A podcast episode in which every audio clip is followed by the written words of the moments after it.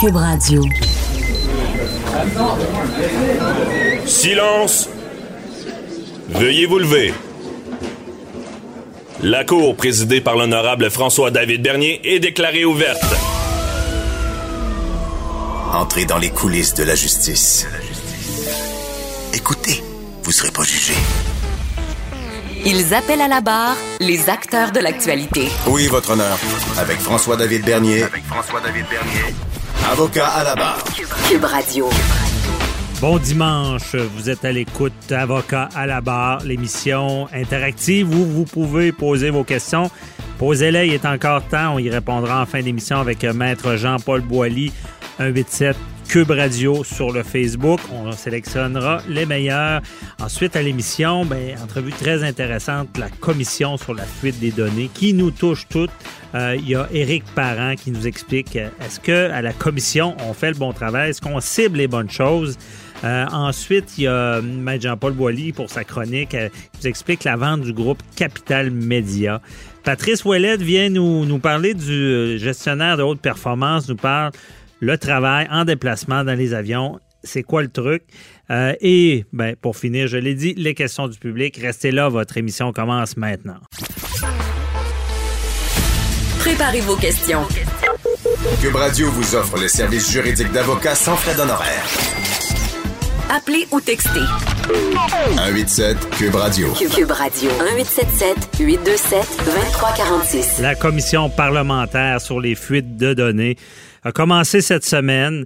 Euh, un démarrage assez houleux. Là. Il, y a, un expert qui aurait reçu euh, 1,25 mi millions de Desjardins pour une chaire de recherche. On dit qu'il y a apparence de conflit d'intérêts. Là, évidemment, c'est le genre de dossier où est-ce que ben, il n'y a, a, certainement pas conflit d'intérêt parce qu'il y a le droit d'avoir des subventions et être dans un autre dossier, mais c'est sûr que l'apparence, des fois, fait autant de mal que le conflit d'intérêt. Euh, la protection des sources est devenu un sujet d'actualité de l'heure et euh, je pense que maintenant, ça devient une priorité.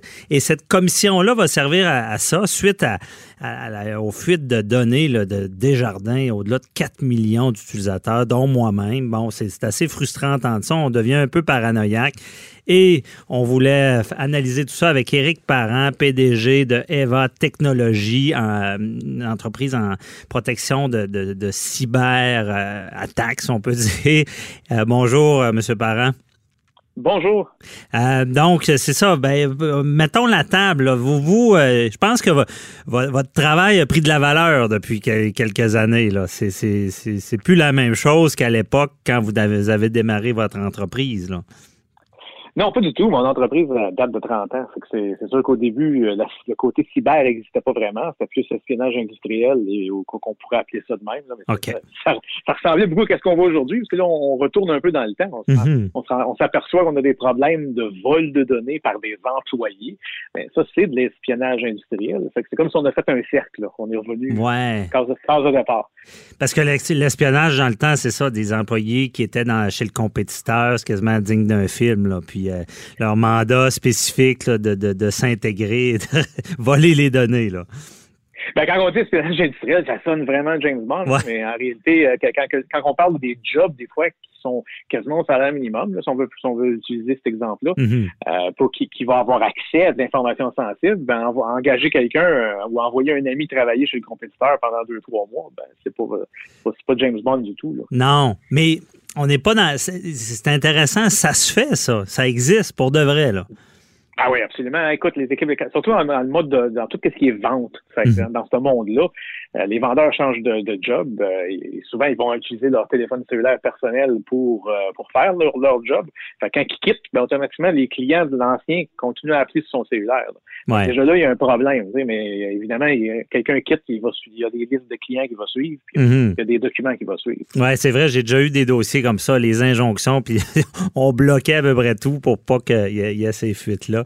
Mais très intéressant. Puis là, maintenant, euh, puis là, on se dit, coudon, l'employé de Desjardins, euh, euh, on a appris qu'il qu avait été payé avec des cartes cadeaux, tout ça. J'imagine que dans ce domaine-là, il y en a qui, font plus de profit en, commettant ce genre de crime-là. Là. Ben là, j'imagine qu'il y a une sorte de côté financier là-dedans, là, qu'on se dit, ben un, va mettre ça sur son compte de dépenses comme des cartes de cadeaux pour, euh, je sais pas, pour les donner à des clients ou quelque chose de ce genre-là. Mhm. C'est un peu farfelu comme comme euh, comme façon de faire, parce que là, on s'aperçoit peut-être que la personne qui était chez Desjardins qui a volé l'information était vraiment euh, juste un ingrédient dans une recette très malsaine. Puis, tu, tu, en réalité, il a vendu l'âme de Desjardins pour mhm. quelques milliers de dollars, qui, est complètement ridicule. Ben oui. Parce que d'ailleurs, j'ai cette question-là tout le temps qui me chicote. Là. Ça vaut quoi des données? Ça peut aller jusqu'où? Ben, quand on a parlé, euh, je dis on, parce que je ne sais pas nécessairement moi, là, mais des, collègues ont, on, parlé à plusieurs courtiers. Et puis, il semblerait que dans ce marché-là, c'est super typique d'acheter plein de listes Mhm. Puis là, ben, quand ils sont fait approcher, ou eux ont approché le monsieur Desjardins, là, parce qu'on ne saura jamais la réalité qui, a approché qui, mais quand, quand, ils, ont, tombé sur cette liste-là, ben, cette liste-là, évidemment, était très bonne, hein, parce qu'il y avait les, les, dates d'échéance, il y avait les taux, il y avait de belles choses. Mais ce, ce milieu-là, ça a l'air un milieu extrêmement malsain, où que les gens, pour avancer puis aller chercher de la clientèle, ils vont déjà acheter des listes. Puis des listes, ben, c'est dur à croire que les listes qui réussissent à acheter sont, sont vraiment légales et légitimes. Parce que imagine-toi, une liste, c'est quoi? Le bottin téléphonique, c'est une liste. Mm-hmm. C'est sûrement pas ça qui achète. S'il achète quoi? Ça veut dire que c'est une liste qui est préqualifiée. Puis là, ben, d'après moi, on rentre dans une zone grise, puis peut-être pas si grise que ça, du, du, vol d'informations dans un sens ou de, l'utilisation d'informations d'une façon qu'on veut pas. Mm-hmm. Et c'est ça qu'on essaie de monnayer, là. Euh, parce que si on fait des parallèles, euh, justement, c'est intéressant de ce que tu as parlé au départ, euh, l'espionnage industriel, ça aussi, ça a une valeur. Est-ce que tu as vu des cas où est-ce qu'on parlait de beaucoup d'argent, de, gens qui commettaient ce genre de crime-là? Ben, c'est que on, sait, des fois, on ne sait pas c'est quoi, c'est combien qui a été payé ou c'est quoi mm-hmm. vraiment qui, qui, a eu comme, comme comme côté monétaire. Mais qu'est-ce qu'on sait, par exemple, c'est que si on demande à des PDG d'entreprise, c'est quoi l'affaire la plus importante dans une entreprise, c'est sûr que ça va varier d'une industrie à l'autre. Mais quand c'est une industrie qui a, qui a, rapport avec la distribution ou la vente au détail, ça, va toujours être les marges, les escomptes qu'ils donnent à leurs clients. Euh, fait que ça, ça, devient une information super intéressante. Si tu t'entraînes le compétiteur, imagine, tu as déjà une liste de clients, tu sais c'est mhm. quoi l'escompte que, que, maintenant ton compétiteur donnait finalement. Ouais. Fait que c'est sûr que ça a une valeur, euh, même si c'est juste une valeur pour dire je vais, je vais, ça va être facile de me trouver une nouvelle job euh, en amenant cette information-là. Ça, c'est le premier niveau, disons. Mais après ça, vendre l'information, ça aussi, c'est sûr que ça donne valeur. C'est juste qu'évidemment, c'est pas facile à vendre. Hein. Mm-hmm. On le voit, ils sont faits de poignées. Là. il y en a un dans la gang qui a parlé. c'est ça. Il y a un certain risque, ça, c'est euh, évident.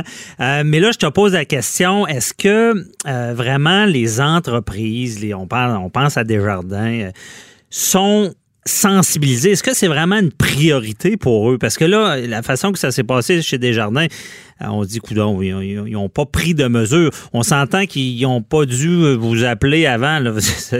y avait-tu vraiment un spécialiste qui, s'occupait que ce genre de choses-là n'arrive pas? Ou ils se sont fait prendre? Ben, ça, c'est une super bonne question. Puis on va retrouver le même problème. D'ailleurs, aujourd'hui, dans les nouvelles, hier, plutôt, ça, fait, quelques heures, là, mm-hmm. ça fait 24 heures, euh, euh, la Banque nationale puis TD, euh, ça a ressorti qu'eux aussi avaient eu du vol de données. Là, ils disent que c'est pas un grand nombre, c'est 3 4 000 dossiers.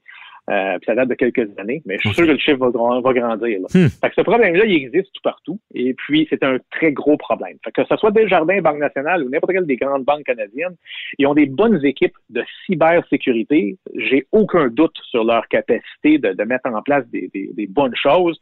il y a beaucoup de choses qui sont investies c'est en, grande partie beaucoup plus mature que la moyenne. Mhm. Le problème, c'est qu'on parle maintenant d'un employé à l'interne.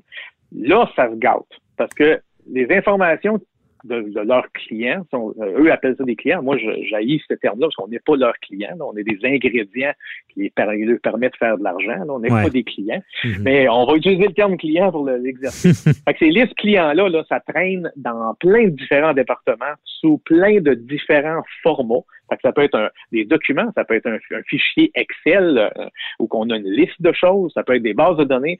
Et puis, c'est pas tous ces systèmes-là qui sont journalisés euh, qui sont comptabilisés. Alors, si une vraie question à poser au PDG d'une banque, c'est est-ce que vous êtes capable de me garantir que vous savez l'inventaire d'où est les données sensibles dans votre entreprise? S'il répond oui, il est menteur ou incompétent. S'il répond non, ben, il vient d'ouvrir toute une, une grande Une brèche, là, la boîte de Pandore. la Ouais. boîte de Pandore vient d'ouvrir, puis là, il va y avoir plein d'autres questions. Alors, euh, Hmm. dans une commission parlementaire, moi, ça serait, ça serait le genre de questions que je voudrais poser, parce que ça les met dans une position, on va dire, très, dé- très déplaisante. Là. C'est, euh, Ouais. ça donne des résultats. Allez-y donc à la commission, ça va nous rassurer. On va.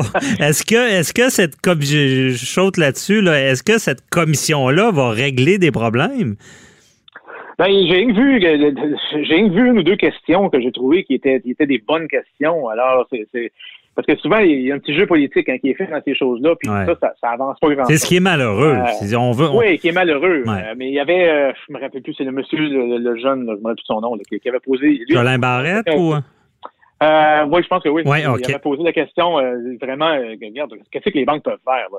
Et puis, là, évidemment, la réponse n'a pas été très profonde, là, pas à mon goût, parce que la- moi, je le sais, c'est quoi la recette? là? Les, les- les experts qui ont déjà travaillé dans des banques et puis qui savent là, un peu comment ça fonctionne, ils vont dire la liste, ils vont dire, vraiment, il faudrait qu'ils, comme je disais tantôt, qu'ils connaissent l'inventaire d'où est les données. Mhm. Après ça, qu'on comprenne qui qui a accès, qu'on mette de la journalisation pour savoir qui qui a touché en, en quelle quantité, qu'on mette calcule la volumétrie normale de qui touche à quoi. Ouais. Puis, il y a un paquet de choses qu'on peut faire, mais on le sait que toutes ces choses-là, quand même, les choses de base ne sont pas faites aujourd'hui. Ah. Comme je, je reviens à mon exemple, si on demande où savez-vous quelle est l'information, et s'ils répondent oui, ben ils pensent qu'à leur système central, ils disent oui, oui, on a un système central. Ouais, ben là, ne bouge pas là. Ces systèmes-là permettent d'exporter des données sous différents formats, puis c'est, poivré un peu tout partout. OK. Bien, c'est intéressant avec ce que vous dites. Euh, disons qu'on est à la commission euh, avocat à la barre. Je vous pose la question, est-ce qu'il y a lieu de, de- d'agir encore plus qu'une commission, une, réforme? Parce qu'on pense à Equifax, euh, Western, je me euh, l'autre, Equifax, euh, pas Western Union. TransUnion, TransUnion. Trans, TransUnion. ouais, c'est ça. Et sais, on, on voit que c'est un peu tout croche. On, on- on a vu des drames, des gens qui se font voler l'identité, pas capables de même appeler pour euh, leur parler. Y a-tu lieu de, de- de ramener tout ça, cette gestion-là, sachant que c'est maintenant euh, essentiel, tout est informatisé, que ça devienne pas gouvernemental carrément ou euh, qu'il y ait une Ben, moi, supervision c'est mon plus forte? cheval, euh, de- de- depuis deux mois, c'est mon cheval de guerre. OK. Ça fait deux mois que je dis que ça prend une réforme. Euh, et moi, qui fait, qui fait que cette transition ne devrait pas exister. Soit que ce soit gouvernemental, ou soit que ce soit une coop créée par les banques. Ben oui, parce que ces entreprises cotées à bourse, là, c'est. c'est- Ben oui, oui, mais si c'était coté à bourse, là, il y a un problème en partant. Hein, Ben oui. Si t'es coté à bourse, ça veut dire que c'est là pour le profit. Si c'est là pour Mhm. le profit, tu vas accepter des risques. Ben, c'est pas ça qu'on veut. Non. Alors, Equifax TransUnion, pour moi, c'est un gros trait là-dessus. C'est, c'est- ça donne rien. Euh, que- si ça serait une coop créée par les banques, puis que les banques mettent un pourcentage d'argent dans un pot, puis ils créent un, un OBSL, si on veut, qui, qui devient un bureau de crédit, ça, je serais bien à l'aise avec ça, parce que le gouvernement, euh, souvent, il- qu'est-ce qu'il livre, tu sais, si on pense au système de paye Phoenix, là, Mhm. pas de merveilleux que c'est que le gouvernement livre, fait que je, je- je suis un peu réticent de dire que ça devrait être le gouvernement. Dans un monde idéal, ça devrait l'être. Je comprends. Chose. C'est ça. Puis c'est d'être capable, OK, la fuite arrive, mais au moins d'être capable de, de corriger le tir rapidement. Ça, déjà là, je pense qu'on aura un avancé. Euh, Ouais, mais mais le problème, c'est que ces services-là, aujourd'hui, c'est un service d'alerte. Hein? Fait que tu l'as mangé, la claque. Là. C'est ça. Ça, ça te dit, hey, en passant, tu as eu une claque. Mais il est trop tard. Là. Mhm. Fait que le vrai problème à la base, c'est la gestion d'identité numérique. Pour, puis, euh, la réforme du système financier pour pas qu'on donne du crédit à n'importe qui sans qu'on soit imputable.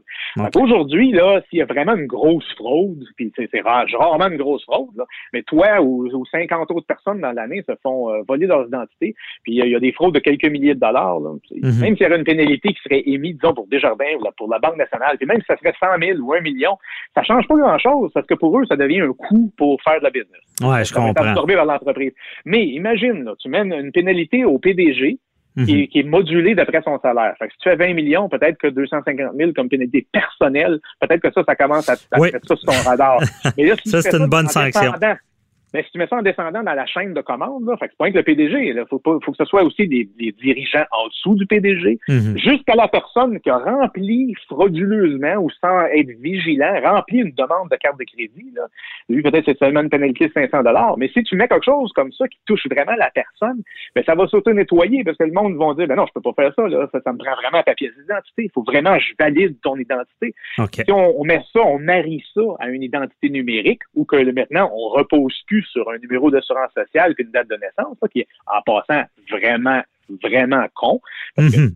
c'est- des informations qui ont été exposées tellement de fois que ça n'a plus aucune valeur. Là. On, on, fait encore des demandes de carte de crédit. Littéralement, dans les passages de centre d'achat ou en allant à l'aéroport, on va avoir un kiosque en carton, puis il y a quelqu'un qui est payé le salaire minimum plus commission pour remplir des demandes de carte de crédit c'est super malsain, puis ça encourage le vice, ça encourage ce problème-là.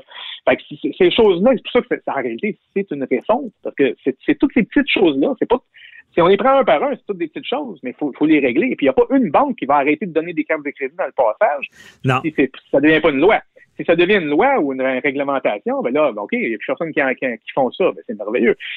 C'est ces choses-là que ça prend. Puis là, ben, Desjardins, et puis dans les commissions, comme ça, ils parlent toujours des mauvaises affaires. Ils sont en train toujours de gueuler sur, sur les lois. Ah, oh, mon Dieu, c'est vrai, il faudrait protéger le numéro d'assurance sociale. Ben, oublie ça. Non, il, est exposé. Mais c'est ça, tu sais, vraiment, c'est ce qui inquiète la commission. Est-ce qu'ils sont à la bonne place? Mais c'est tout le temps qu'on avait, malheureusement. on se reparlera pour avoir le suivi. mais en 15 secondes, est-ce qu'on a vu la pointe de l'iceberg sur ce qui est de la fraude à l'identité en ce moment? Est-ce que ça va continuer? Non, ça va continuer, ça va continuer à aller pire parce qu'il n'y a pas encore d'action concrète qui est prise. C'est ce que je croyais. Bon, en tout cas, comme je dis, euh, suivons cette commission-là en espérant qu'il arrive dans le concret et qu'il y ait des invités du milieu comme vous qui viennent dire les vraies choses pour que ça se règle. Merci beaucoup, Éric Parent, pour euh, de Eva Technologies, pour cette mise à jour. On se reparlera euh, dans cette évolution-là. Bonne journée. Bye bye. Bienvenue, bonne journée. Avocat à la barre. Alors, je procède à la lecture du verdict. Avec François-David Bernier. Les meilleures plaidoiries que vous entendrez. Cube Radio. La vente du groupe euh, Capital Média, qui est propriétaire de journaux régionaux, dont Le Soleil de, la ville de Québec, le Nouvelliste à Trois-Rivières, La Tribune à Sherbrooke. Il y a trois autres euh, médias. Euh, bon, c'est retrouvé cette semaine devant la Cour supérieure du Québec.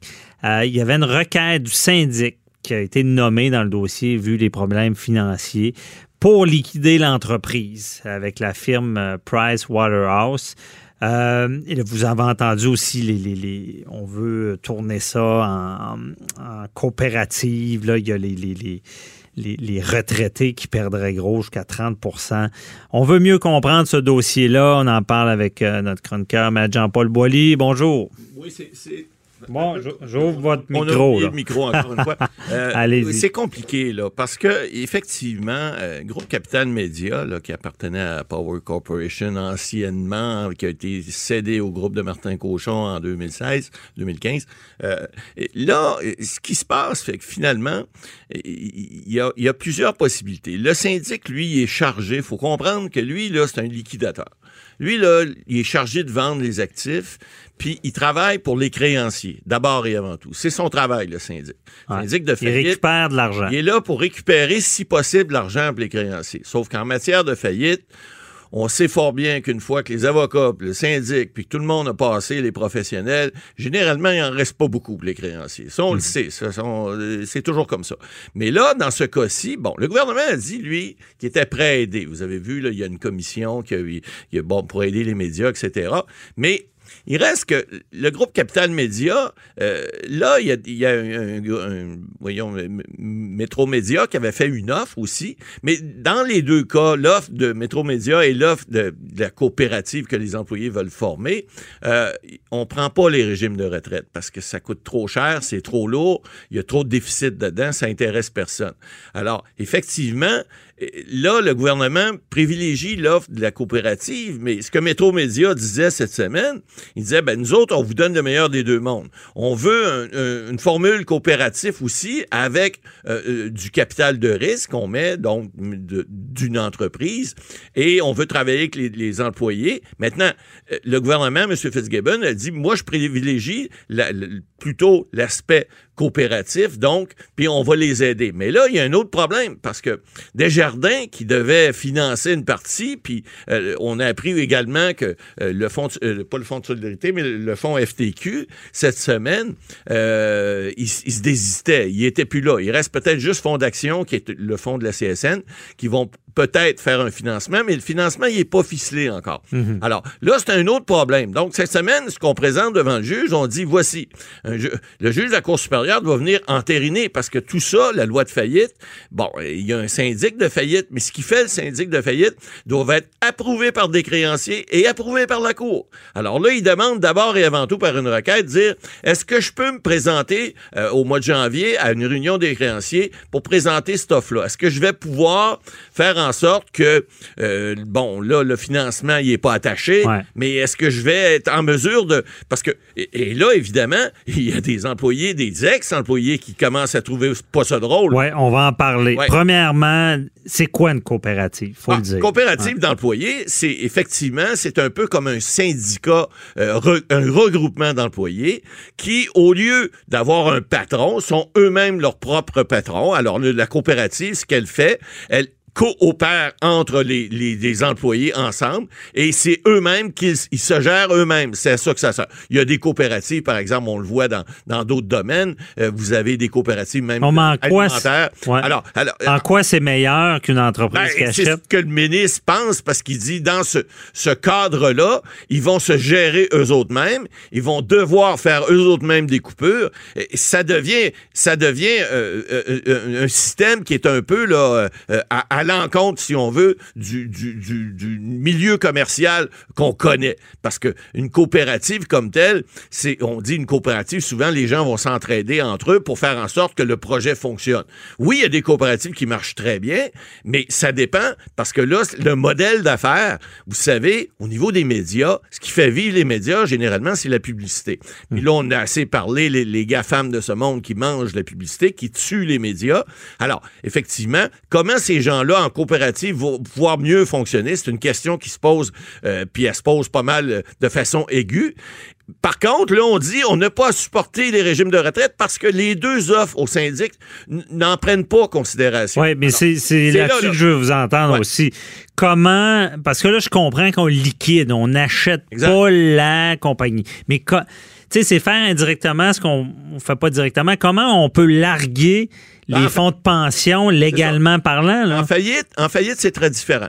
En faillite, lorsque vous avez un actif, euh, vous le vendez, il a la valeur que quelqu'un veut bien y donner en l'achetant. Alors, si le syndic offre de, de, de, de, par exemple, de racheter les fonds de pension, etc., et que personne n'est intéressé parce qu'il est déficitaire, si le fonds de pension, il n'était pas déficitaire, s'il était, par exemple, il y avait un, un- un montant qui était accumulé, qui allait au-delà des prestations qu'ils doivent, ça arrive. Il y a des fonds de pension qui sont, et qui sont pas déficitaires. Ouais. Euh, là, il pourrait être intéressé à le racheter, mais là, personne n'est intéressé. Par matière de faillite, faut comprendre, c'est que les actifs, t'es pas obligé de, de- t'es pas obligé de les acheter. L'acheteur achète ce qu'il veut acheter. Il achète ce qui est rentable pour lui. Ce qui est pas rentable, il le veut pas. Alors, le syndic de Mais- faillite, il veut, il veut les vendre, les fonds de pension, mais il y a, personne qui est obligé de les acheter. Mais Alors, je comprends ça, mais avec. comment ça? Ça veut dire tout. Quelqu'un qui travaille pour une entreprise toute sa vie, Ouais. il a un fonds de pension pour sa retraite. Bon. Et là, ce, ce que je comprends, c'est une entreprise privée. Ouais. Si elle fait faillite, il perd tout. Il perd Ben, il, tout. il perd pas tout. Il perd si son fonds de pension est déficitaire. Or, dans ce cas-ci, on a appris qu'il l'était. Malheureusement, c'est le cas dans certaines entreprises. Pourquoi, comment ça, il n'y a pas de protection Ah, ben là, c'est qui un- fait que l'argent est placé ailleurs c'est un autre problème. puis il n'est pas déficitaire? Ben, si ça. je comprends bien, c'est que l'argent des fonds de pension Eh, est mal joué à la bourse. Ben, elle n'est pas nécessairement jouée à la bourse, mais des fois, elle peut être mal gérée. Ou des fois, vous savez, c'est des calculs actuariels. Des fois, ces calculs-là peuvent être mal faits ou mal compris. Les cotisations n'ont pas été suffisantes, qui fait qu'à un moment donné, lorsqu'il faut payer, puis vous Ouais, savez... mais qui qui gère mal ça? Je veux Ben, dire, c'est lui le fautif. Ben, Moi, je suis retraité, j'ai fait confiance. Non, non, non, vous il y a un fonds de pension. Comprenez pas. Le fonds de pension du Canada peut être positif ou négatif. Ça dépend comment les, les gens vivent vieux. Parce que si quelqu'un meurt à 80, on paye pas le même montant que s'il meurt à 90, 95, 100. Alors, c'est des calculs actuariels. Ils peuvent des fois en avoir en plus, des fois ils peuvent en avoir en moins. Mais ça, il n'y a pas personne qui est responsable, à moins d'avoir fait Mais ça n'a pas de lien avec la faillite dans Non, non, ben, c'est-à-dire, ça a un lien, parce que si le fonds de pension est, est favorable, il est positif, les gens vont vouloir l'acheter, parce qu'il reste d'argent dans le fond. Mais là, c'est pas le cas. Alors, ça, là, y a ça amène un autre problème. Lorsqu'elle s'est été vendue au groupe Cochon, est-ce que Power Corp n'avait pas une certaine obligation? Et là, ben là, on commence à parler chez les employés à la retraite de peut-être poursuivre l'ancien propriétaire, la famille Desmarais. Quel motif? Qu'est-ce qu'ils ont Ben, fait de mal? Écoutez, c'est là, là qu'il y aurait un litige. C'est certain que les autres vont se défendre, vont dire non, non, quand on a vendu ça, on était de bonne foi. Le fonds de pension, ce qui était déficitaire à cette époque-là, je crois qu'il l'était déjà, mais peu importe, il y aurait une preuve à faire cet effet-là. Mais il reste que, est-ce qu'on ne serait pas capable de démontrer qu'en quelque part, on a vendu cette entreprise-là, sachant fort bien qu'on on, on- on- aurait, on, on les mènerait peut-être en quelque part euh, à la faillite et puis,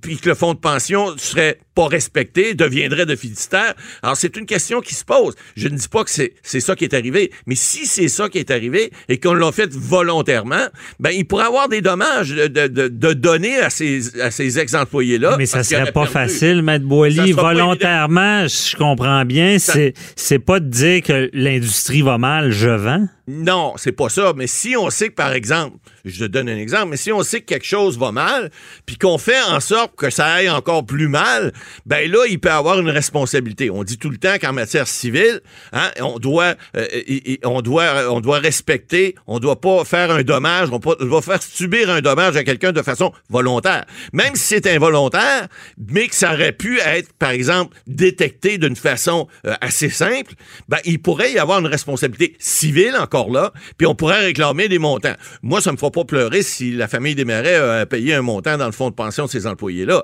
Mais il reste que c'est- cette preuve-là, elle sera peut-être pas évidente à faire, mais il n'est pas impossible qu'on le fasse. Pascal Bérubé, je trouvais ça bon, sa déclaration. Il dit, il y a un problème, sortez le chéquier. Réglez ça. C'est hey, c'est- c'est quand même... ma- Tu sais, je veux dire, ces gens-là prévoient leur retraite.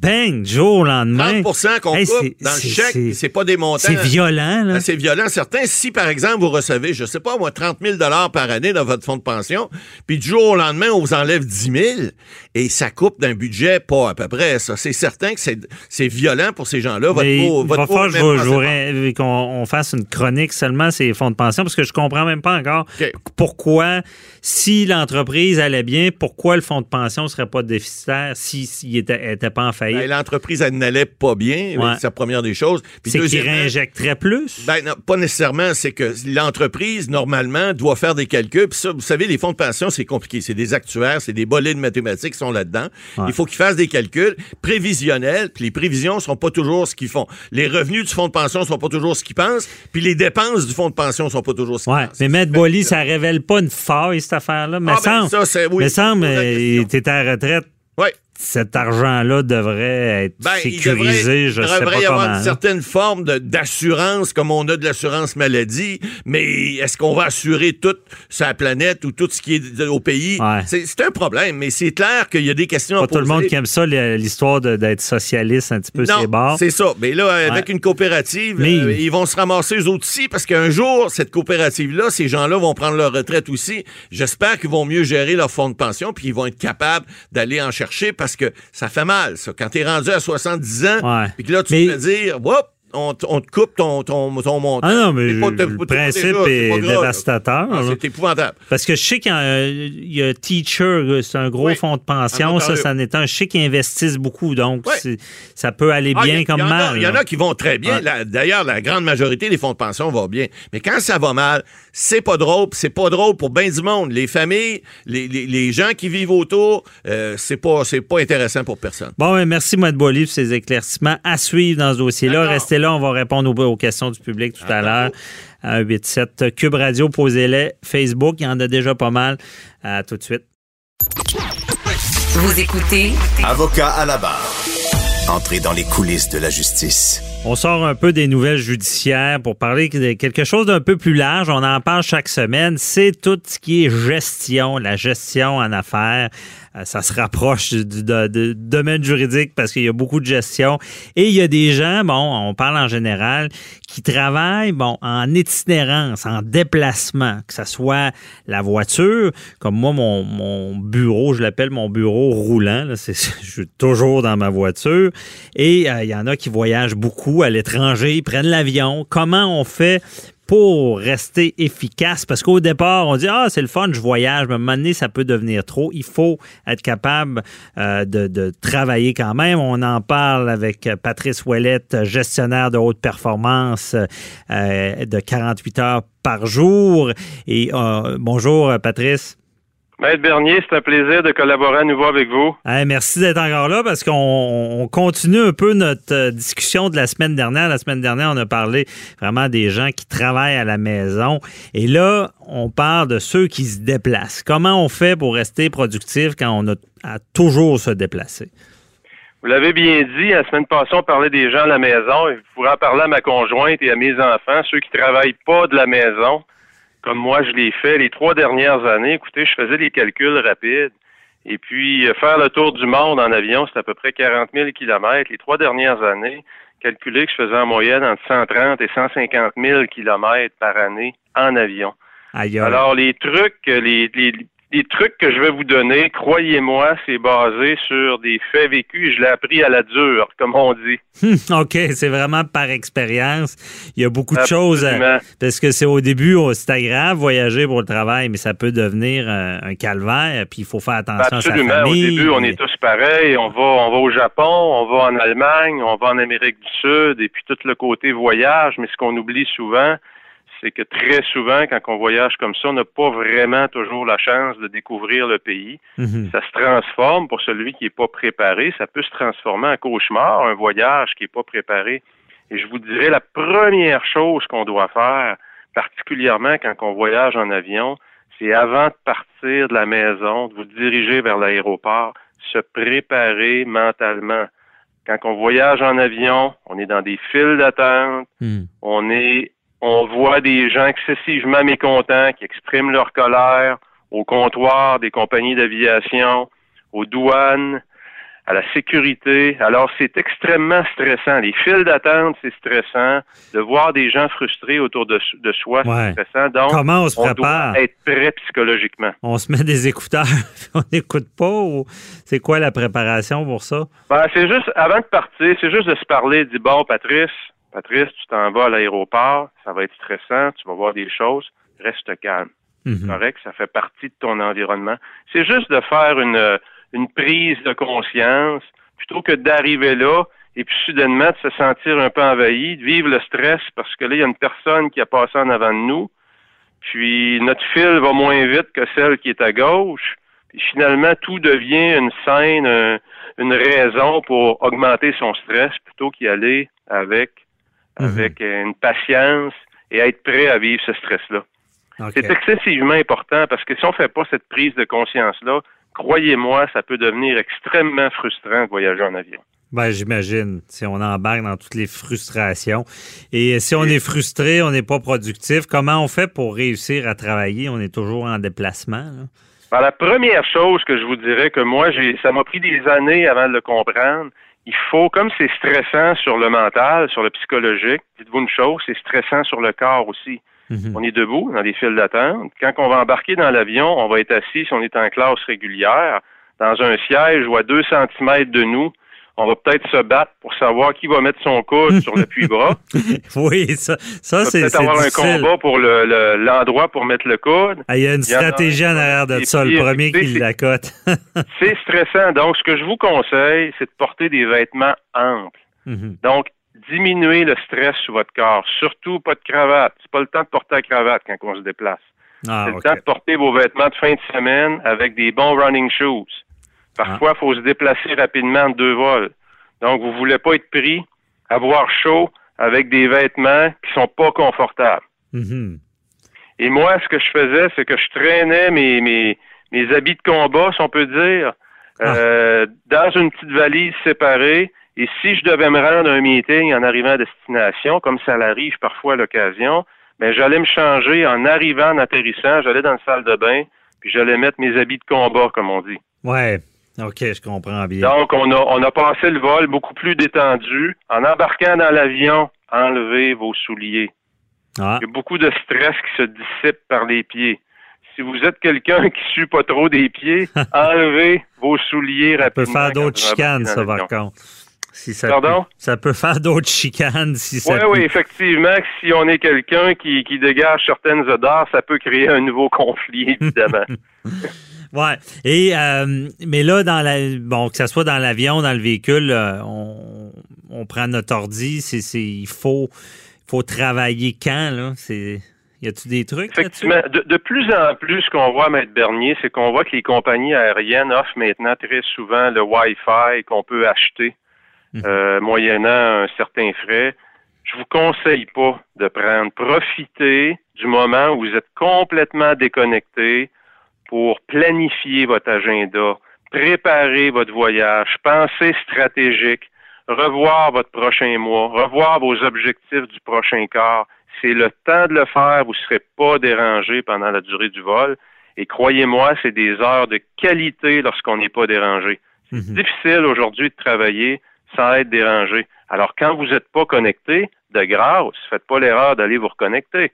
OK. C'est le temps de vérifier euh, notre stratégie, notre rencontre. Stratégie, planifier. Euh, c'est quoi vos objectifs pour le quart? C'est quoi votre objectif pour la semaine? C'est quoi l'objectif des meetings, du voyage que je fais? J'ai trois meetings dans la même journée pour trois raisons différentes. C'est qu'est-ce qui va signifier une victoire après chaque meeting? Il faut que ça soit très, très clair. Mhm. Dans mon esprit, quand je rentre dans ce meeting-là, écoutez, un déplacement d'affaires, ça coûte cher, ça prend de votre temps et ça prend votre énergie. Donc, assurez-vous que la mission est claire avant de partir. Parce que vous devez revenir avec une victoire. Oui, effectivement. Et euh, quand on arrive, quand on revient, il y a tout ce qui est des, du décalage horaire. As-tu des trucs à donner là-dessus? Parce que ça, souvent, ça nous fait perdre des, jours, des jours de travail.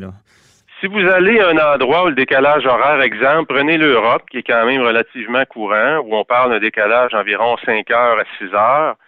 Euh, si vous restez 5 jours, essayez de conserver le même horaire que vous avez dans votre pays d'origine si c'est court le séjour. Oui, c'est très court. Si vous passez plus que 6-7 jours, aussitôt que vous arrivez, vous prenez l'horaire du pays qui vous accueille. Mais ça veut dire, si on est là peu de temps, 5 jours, ça veut dire on, exemple, on, se couche tard, on se lève tôt, même si c'est durant la nuit, puis c'est on, garde on essaie on essaie le moins possible d'avoir de l'impact parce que lorsqu'on va revenir du voyage, on va rentrer au travail. Et en plus de savoir adapter un nouvel horaire, il faut se réadapter encore à l'horaire du, Canada, si on peut dire, du Québec. OK. Alors, si votre voyage est court, avec un bon décalage horaire, essayez le plus possible de garder vos heures de sommeil et de repas alignées hmm. selon votre pays d'origine. Si vous Même s'il faut se lever dans la nuit, là. Oui, si ah. vous restez plus qu'une semaine, en arrivant au sol, prenez l'horaire local. Donc, si c'est le temps de souper pour vous, mais les gens déjeunent, vous déjeunez. Ah, je comprends. Et vous faites votre journée, même si à deux heures l'après-midi, la seule chose à laquelle vous rêvez, c'est votre oreiller. Vous résistez. OK. Vous voulez tout de suite synchroniser votre horloge biologique avec le lieu où vous êtes. Bon. Bien dit, je retiens ça. Ça ne doit pas toujours être évident. Et là, il nous reste euh, pas beaucoup de temps, mais j'aimerais t'entendre sur les, ceux qui travaillent une question pour moi. Là. Y a-tu des trucs pour ceux qui travaillent beaucoup dans leur véhicule? Leur auto, ben, ben, écoutez, dans, dans le véhicule, je vous dirais, si vous conduisez, ce qui est souvent le cas, moi, ce que je suggère souvent aux gens, bon, c'est un endroit où vous êtes euh, moins connecté, si on peut dire, c'est le moment de faire vos appels, c'est le moment de réfléchir, parce que vous êtes seul, et c'est le moment aussi d'écouter, euh, achetez-vous des livres audio. Mhm. Donc, ça vous permet d'augmenter votre jeu. Voici exemple un des sujets où vous voulez euh, augmenter votre niveau de compétence, c'est dans le leadership. Ben, achetez-vous deux bons livres audio sur le leadership et pendant que vous êtes en voiture, votre temps de voiture de déplacement soudainement devient une université mobile. C'est un mhm. moment de croissance pour vous. Vous arrivez mieux équipé avec des meilleurs outils. Oui, mais il me semble, j'ai entendu ça il n'y a pas si longtemps, ces livres audio-là. C'est pas tant connu, il me semble. Ben, écoutez, euh, ça dépend. Euh, moi, moi, je vous dirais, ça fait plusieurs années que je l'utilise. Puis l'avantage des livres audio, euh, moi, souvent, je vais acheter le livre, exemple, en format papier, et je vais l'acheter aussi en format audio. Alors, je vais le lire à la maison, au bureau, puis lorsque je vais embarquer dans l'auto, ben, je vais reprendre ma lecture à l'endroit où j'étais dans le livre. Donc, ça vous mhm. permet de, d'augmenter votre niveau de compétence en maximisant du temps qui, normalement, est totalement inutile. Se déplacer, ça génère peu de valeur ajoutée. Oui, c'est vrai. C'est, arriver à destination qui, qui, qui, génère de la valeur. Mais le déplacement comme tel, si vous faites rien avec, mhm. c'est du temps perdu. C'est vrai. Ou s'engager un chauffeur. Peut-être ça peut un être chauffeur, payant. effectivement. Ouais. Vous savez calculer votre taux horaire. Lorsque Ouais. vous produisez de la valeur ajoutée, souvent on se rend compte que ça vaut la peine de payer pour avoir un chauffeur. C'est vrai. En attendant qu'on ait un jour un train qui a de l'allure entre Québec et Montréal, parce que malheureusement, c'est pas le cas, il n'y a pas d'horaire, puis c'est je trouve que le train est- on travaille bien dans le train. Dans l'autobus, c'est un peu plus difficile, puis dans la voiture, bien évidemment, euh, ça prend soit un chauffeur ou qu'on ait beaucoup d'appels à faire, là, ça peut être productif. Vous avez tellement raison, mais le dernier, ça travaille très bien dans le train. On se bat pas pour la place. Il y a des Mhm. grands sièges, il y a de la place pour allonger ses jambes. On est beaucoup moins Il stressé. n'y a, pas il y a pas trop de guerre du coude, là. Non, le seul problème, c'est l'horaire, comme vous le dites. Oh, oui. Pas beaucoup de choix. On, on lance le message aux politiciens. Mettez donc un train entre les deux. Ça va être bénéfique pour Québec autant que Montréal. Euh, en Plus tout cas, d'horaire et surtout train haute vitesse. Oui, haute vitesse. Et, à ce qui paraît, il, il changerait les rails puis il irait déjà public, euh, plus vite. Ce train-là, qui, qui semble dater des années 70, pourrait aller beaucoup plus vite s'il y avait des, des nouvelles rails. Bon, à suivre. Merci beaucoup, euh, Patrice Ouellette. Euh, encore, puis on se reparle pour un autre euh, sujet de performance. Merci, bye-bye. Préparez vos questions. Cube Radio vous offre les services juridiques d'avocats sans frais d'honoraires. Appelez ou textez. 187 Cube Radio. Cube Radio 1877 827 2346. Partez le compteur, Maître Boily. On répond aux questions du public à à peu près 800 dollars de l'heure. Donc, Sans frais, c'est- sans mais- frais, mais sans c'est vrai, c'est sans frais. Donc, c'est une aubaine. Vous sauvez euh, 800 dollars euh, Oui. de l'heure. Euh, Quand même pas. blague à ça. part, on dira pas nos taux. Euh, donc, euh, question euh, de Michael de la Malbaie. Elle nous a demandé via Facebook euh, si les conseillers municipaux ont le même genre de protection que les députés lorsqu'ils siègent devant les conseils municipaux, qu'on sait qu'ils peuvent être houleux. Ils sont-ils protégés, M. Boily? Euh, non, pas de la même manière. Puis on a vu cette semaine que justement ce monsieur-là, là, qui est à Malbé, il est, euh, il est pas loin de ce qui s'est passé à Saint-Aimé-des-Lacs. On a vu cette semaine, ça a sorti dans les médias. Là. Il y a un conseiller municipal qui était pas content parce que la mairesse avait demandé, je pense, un vote sur euh, un montant qui était dû pour une plateforme multifonctionnelle, puis il a arraché son maillet, puis il l'a tiré au bout de la salle, puis il y a eu, ils se sont invectivés, il y a eu des mots, des mots grossiers qui se sont dit. Ah ouais. Et puis, euh, et puis, euh, ben, il- c'est malheureux pour lui, mais il y a pas, c'est pas comme à, à l'Assemblée nationale ou à la Chambre des communes, comme on a vu là, il y a déjà quelques semaines. là. Il n'y a pas d'immunité parlementaire pour les, les conseillers municipaux lors, lors des réunions des conseils de ville. Alors, il, il est, il est passible, il est passible de poursuite, ce monsieur-là. Euh, Je connais un peu le dossier en passant parce que c'est un, un client qui a fait, qui a travaillé cette plateforme-là, mais c'est pas pour ça qu'on parle de ça. Puis c'est drôle, j'ai cette question-là aujourd'hui. Mais il reste que il n'y a pas d'immunité à ces gens-là. Et ils sont, lorsqu'ils font euh, des, des gestes comme là, euh, je sais que la mairesse aurait eu, semble-t-il, un malaise suite à ça. Elle est comme, tu sais, restée mal, là, puis euh, elle est allée à l'hôpital. Bon, ça, Ah, ouais. correct, là, mais il reste que c'est. Là, c'est quasiment un voie de fesse, Ben, là. ben, je sais que la, la Sûreté du Québec, on dit qu'il ouvrait une enquête là-dessus. Il y a un autre monsieur qui, lui non plus, n'était pas content. Il aurait même euh, euh, lancé des livres en criant dans la salle du conseil. Je veux dire, Mais le- ça- lancer des livres, euh, c'est un voie de fait armé. là. ben, ça peut l'être. Puis, écoutez, Même si on n'atteint pas personne. Écoutez, c'est, euh, on est beau être à Saint-Clinclin du Meumeux. Je dis pas ça parce que Saint-Aimé-des-Lacs, c'est une très belle place. Et dans Charlevoix, c'est super beau. Euh, mais on est beau dans un endroit reculé. Il y a un décorum à faire. On en a parlé déjà avec Catherine Dorion. On a parlé déjà avec les gens qui, qui s'invectivent des fois à l'Assemblée nationale. Mais il y a Ah, mais- mais ils sont pas couverts, eux, par l'immunité parlementaire. Donc, Alors, ils peuvent se poursuivre. Ben oui. questions comme ça, à, à l'Assemblée nationale, ils ont beau être couverts. là. Ouais, ouais, ben, si quelqu'un pas un a fait un acte criminel Ben, ou euh, de la violence, il n'est pas couvert. Ils sont pas plus couverts. Mais il reste que les propos, la question de l'auditeur, c'est de savoir est-ce que les propos sont couverts? Est-ce qu'ils peuvent dire ce qu'ils veulent à une assemblée du conseil? Ils n'ont pas l'immunité parlementaire comme on, on a ici dans les parlements. Et ça, c'est important parce que si tu ne l'as pas l'immunité, fais attention à ce qui sort de ta bouche, mon ami, parce que ça se peut que tu te fasses poursuivre. Ah ouais. Alors ça, faut faire, faut être bien prudent avec ça. Puis les conseillers municipaux, ben, soyez euh, avisés là, que tout ce que vous pourrez dire pourra être retenu contre vous, comme on dit des fois. euh, Et pourtant, ouais, police. ouais, non, c'est ça. Mais et pourtant, j'ai vu des cas là, c'est c'est, euh, ça joue rough. Là, ah oui, oui, c'est sûr. Il y a des municipalités, on l'a vu euh, à Mascouche. euh, il y a eu des places à Laval aussi dans le temps avant que le maire soit, soit dégommé, là, le- le- euh, notre maire 3 là. Euh, mais euh, il- M. Vaillancourt. Alors, oui, il y a des endroits où ça joue dur des fois, mais c'est certain qu'ils sont pas couverts.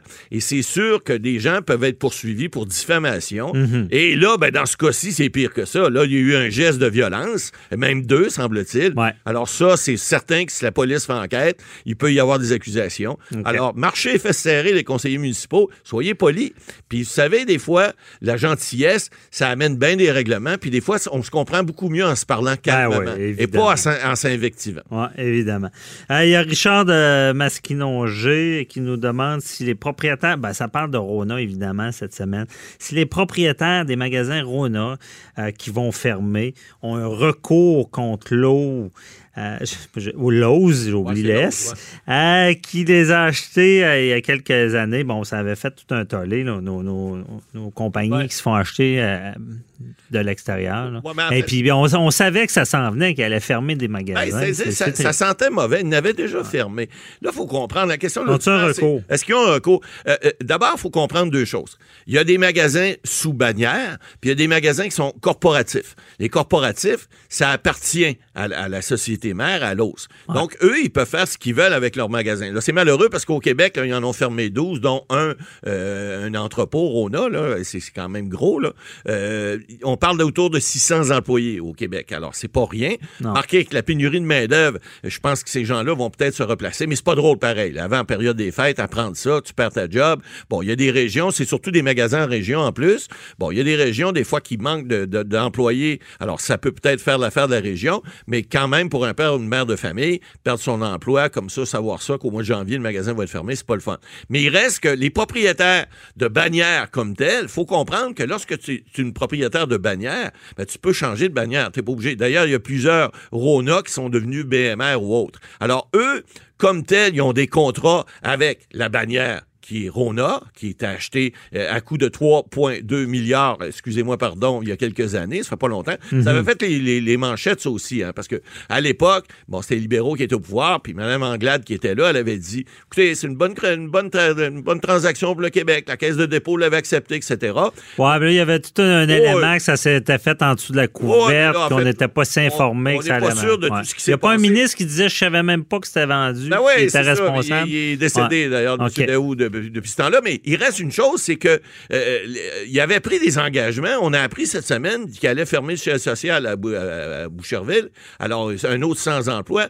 Je veux dire, tous ces engagements-là qui ont été pris n'ont pas été respectés. Alors, évidemment, Rona, euh, pas Rona, mais Lowe's, euh, euh, ils disent, nous autres, on fait une restructuration. Ils ont le droit de faire ça. Vous savez, il y a des magasins. Target est venu ouvrir au Canada. Ouais, mais Ils là, ont il y a- des milliards, ils ont tout fermé. Oh, ouais. C'est- des jeux, eux autres. de- Est-ce qu'il y aurait rompu des engagements lors de la transaction? Ben là, je penserais pas comme tel, mais. Ça, ça aurait été un bon motif. Ben, un motif de poursuite, Ouais. mais euh, les, les gens Mais- qui sont sous bannière, normalement, les bannières comme. mais pour répondre, là, il ben, n'y a, pas- il y a pas de recours. Ben, je hein. penserais pas, parce que les magasins qu'ils ont fermés, c'est pas. Si on- ils ferment des magasins avec bannière, faut qu'il y ait l'accord de la personne qui a la bannière, qui, elle, peut aller voir un Ouais. autre fournisseur, puis continuer son. son Mais là, là, là, là, là, il y a une autre question. Y aurait-il un recours contre le gouvernement qui a, qui Ouais, vendu, là- sachant très. Tout le monde dit que tout le monde savait que ça allait Ouais, arriver. c'est pas le gouvernement qui a vendu. D'abord, c'est la caisse de dépôt qui avait des actions là-dedans. Donc, euh, c'est pas, c'est indirectement. Oui, c'est le bas de laine du gouvernement, mais il reste que tu peux pas savoir d'avance. Quand il y a des transactions, des offres comme ça, vous savez, Silos, on l'avait dit à l'époque, je me souviens qu'on avait commenté, euh, les, les, les, les gens disaient, euh, ben là, écoutez, euh, ça n'a pas de bon sens, mais Silos achète pas Rona puis qu'il décide de venir s'installer au Québec ou au Canada, puis qu'il les mange finalement, puis qu'il les ferme toutes, on n'est pas plus avancé. On est mieux de mettre de l'argent dans nos poches puis s'assurer de ça. Malheureusement, ça a mal tourné.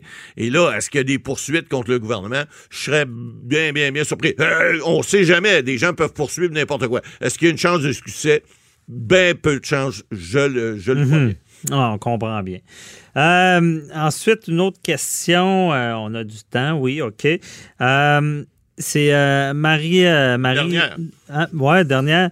Euh, c'est Marie de Pointe-Claire qui nous écrit sur Facebook pour savoir si elle est vrai que les compagnies de télésurveillance de sécurité peuvent charger des frais pour mettre fin au service.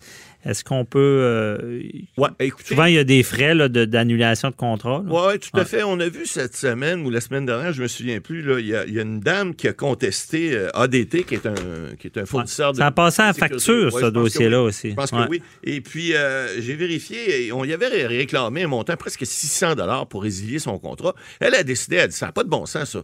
Euh, hors vérification faite, euh, on, on- on sait qu'une agence de, de- de- sécurité ou de télésurveillance comme ça, euh, lorsqu'ils veulent faire mettre fin au contrat, maintenant, la loi de protection du consommateur a changé depuis euh, euh, 2010 et maintenant, on dit qu'on peut pas, peut pas euh, euh, demander au consommateur euh, de, des frais euh, qui sont plus imposants que, que- le montant du contrat. Alors là, si euh, ce qu'on a allégué dans ce cas-là, semble-t-il, c'est que dire, ben là, il y avait des frais résiduels, vous allez les payer, madame. Comme si le contrat, il va aller jusqu'à terme. Alors là, la loi dit que tu peux pas demander plus qu'un montant raisonnable. Puis dans ce cas-ci, euh, on parlait peut-être de 50 dollars. Alors, c'est certain que... Mais là, qu'est-ce qu'ils font, ces compagnies-là? Ils t'envoient des factures, des factures. Les gens, à un viennent tanner.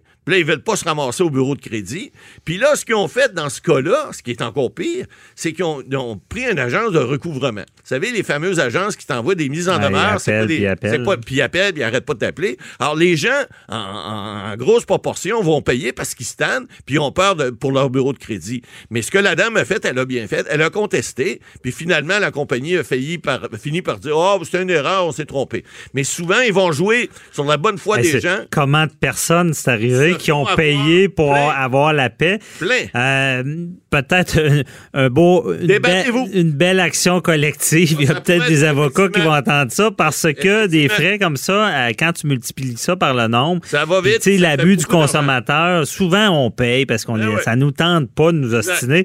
Elle, elle s'est battue pour 600. Il y a bien du monde qui l'aurait payé. Exact. Bon, euh, tout à son honneur, on suivra ça. Et également, ben, c'est tout, Maître Bolly, déjà Les questions. Merci beaucoup. On se retrouve la semaine prochaine. C'est tout pour euh, l'émission également. Et ça repart euh, samedi prochain. Euh, encore une fois, vous avez la semaine pour poser vos questions. 87 Cube Radio sur notre Facebook.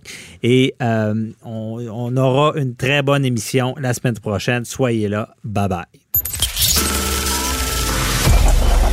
Cette émission est maintenant disponible en podcast. Rendez-vous dans la section balado de l'application ou du site cube.radio pour une écoute sur mesure en tout temps. Cube Radio, autrement dit. Et maintenant, autrement écouté.